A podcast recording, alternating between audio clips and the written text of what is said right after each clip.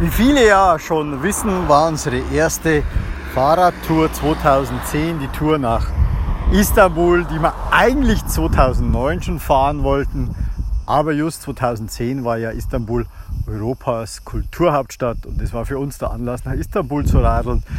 2012 nach Marrakesch, dann die nächsten Touren 13, 14, 15, 16, 17 und heuer die Tour 2018 Europatour.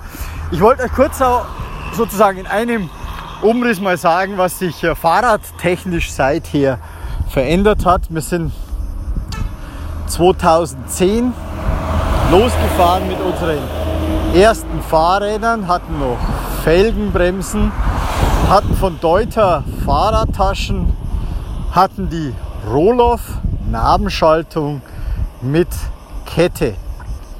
Mit diesem Fahrrad sind wir dann auch 12 noch gefahren, 2013, 14 und auch 15.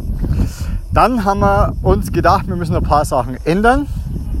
Nämlich die Rollaufschaltung haben wir durch eine Pinion ersetzt und zwangsläufig, weil es äh, kaum anders mehr zu kriegen ist, dann die Kette durch den Carbon Gates Riemen.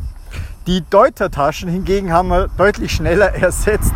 Bereits nach der ersten Radtour, denn die waren nicht wasserdicht, haben wir seit dem Jahr darauf dann Ortliebtaschen verwendet, die eben wasserdicht sind. Bei den Deutetaschen muss man dann noch, wie bei vielen so Rucksäcken, so ein, äh, so ein Cap drüber tun, aber das war nicht dicht und er säuft ja ständig die ganze Wäsche ab, also das war furchtbar. Mit den zweiten Rädern, die also die Pinion und den Gatesriemen hatten, haben wir dann auch von der Magura Felgenbremse auf Scheibenbremse umgesattelt und zwar die Shimano Deor war da verbaut und jetzt aktuell auf unseren Falkenjagdrädern haben wir euch ja schon berichtet, haben wir, hat die Simone die Hopi-Bremse und ich habe die Shimano XT-Bremse. Was wir übrigens von den ersten Pinion-Rädern jetzt zu den Falkenjagdrädern nochmal geändert haben, sind äh, die Ritzel. Wir fahren also jetzt nahezu gleich große Ritzel. Jetzt weiß ich nicht auswendig, ich glaube 32, 28 sind die beiden Ritzelgrößen.